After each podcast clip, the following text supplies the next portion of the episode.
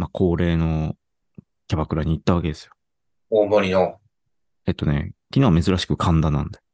ほうほうほまあ、そのパートナーの社長がもう、大盛りも飽きたよ、みたいな感じで。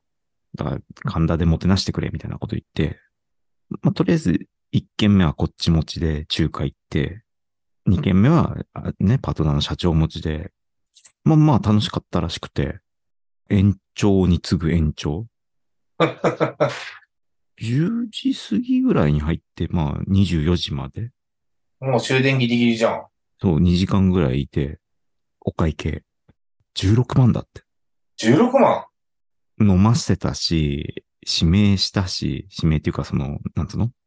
よく言うじゃん。場内指名ね。い行っちゃって、もう呼ばれたんですけど、みたいな。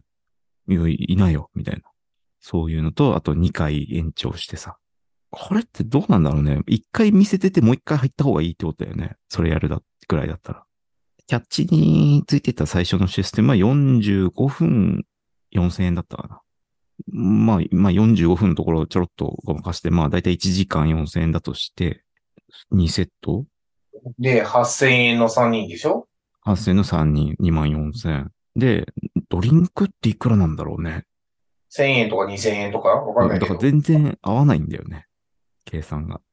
それってさ、いわゆるぼったくられたってやつじゃないの？うわーまあね、うん、ぼったくりと俺は思うよ。ももう払ってもらってさ、あの、うちの、うちへの請求にちょっと、まあ、ちょっと含めて次、来月の請求にで、ちょっと入れてもらってもいいんで、みたいな感じで逃げてきた。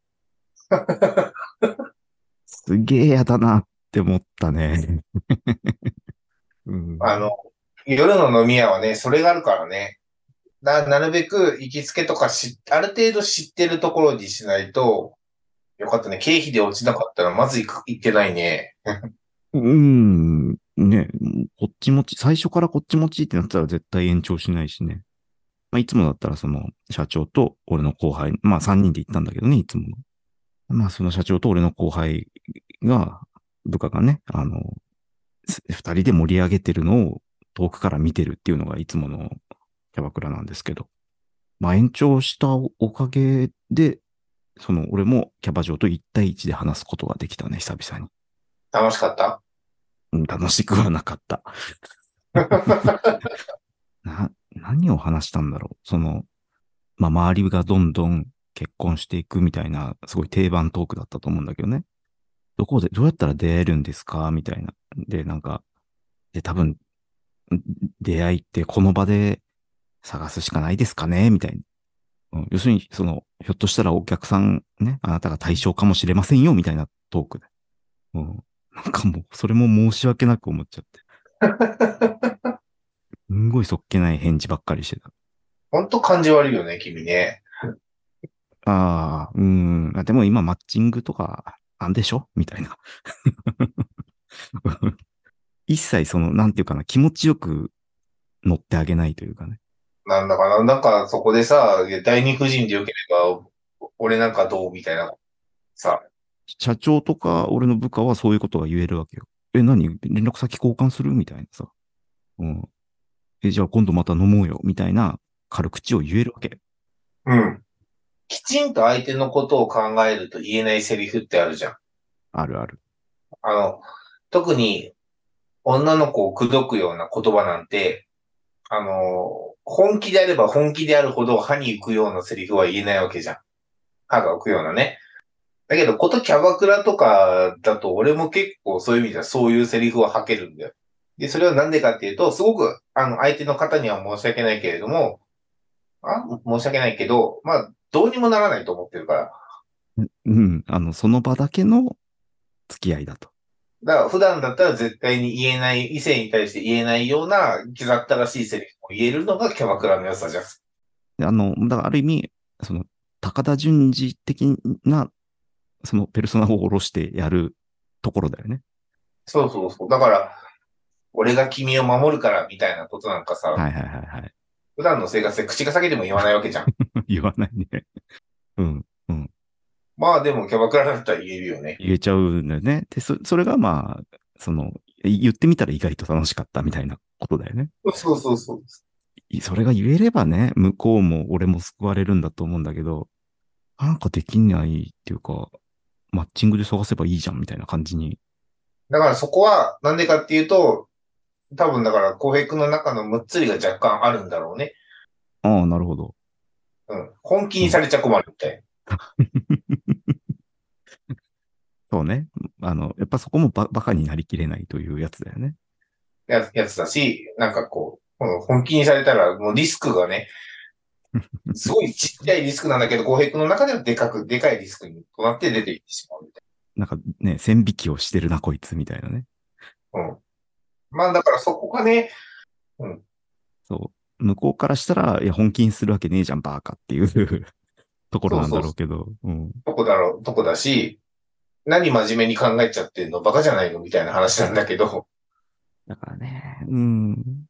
あただそのノルマというか、目標としていた1対1で、なんとか話を続けるっていうのは、あの、できたかなと思ったよ、これは。いや、今の話を聞くと、大体に負担かけてるよね。いや、できたなっていうね。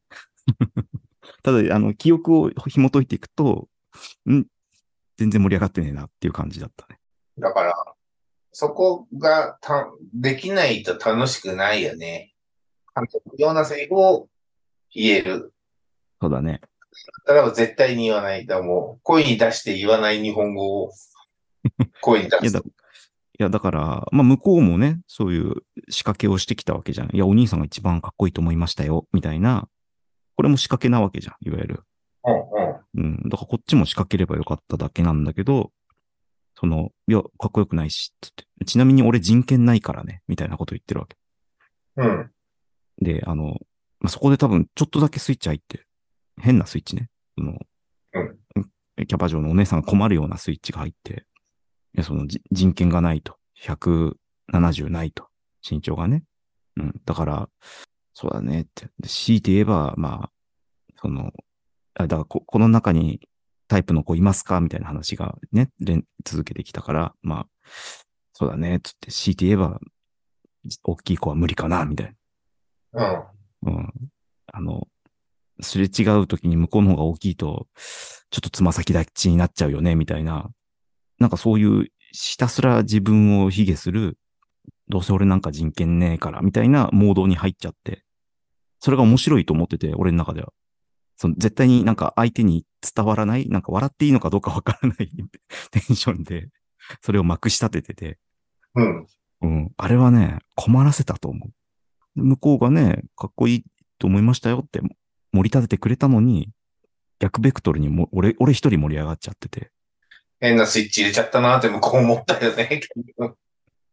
あれ、受けねえなって思いながらね。俺、でも俺楽しく、楽しいな、このトークって思って、一人でね。一人よかりにはなれた。そういう意味では。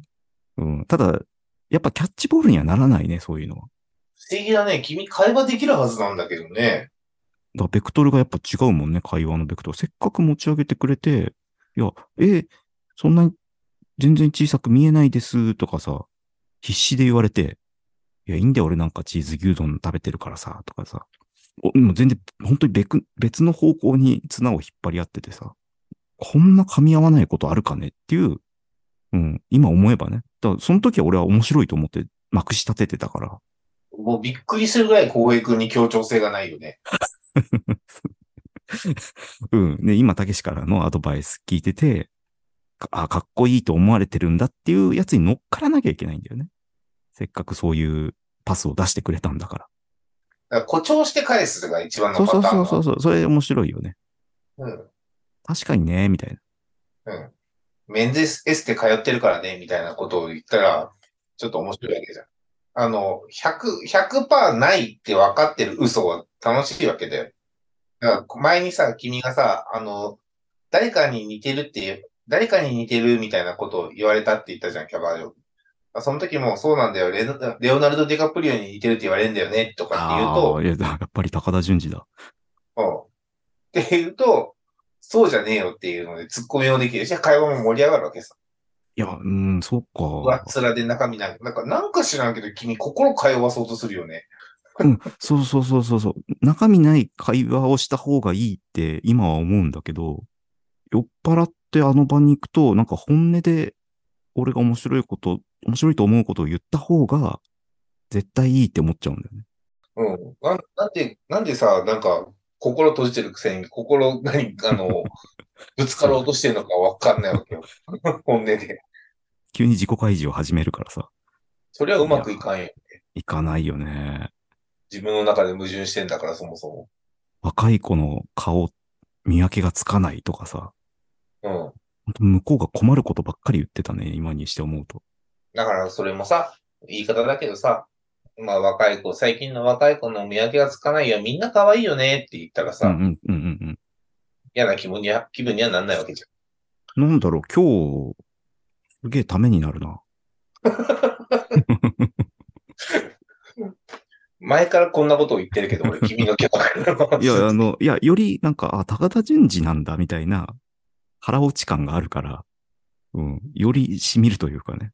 あと、すごい、もう、あの、0点の方向に走ってたことが完全に分かってる、分かったから。うん。うん、ちょっとね、びっくりするぐらいひどいよ。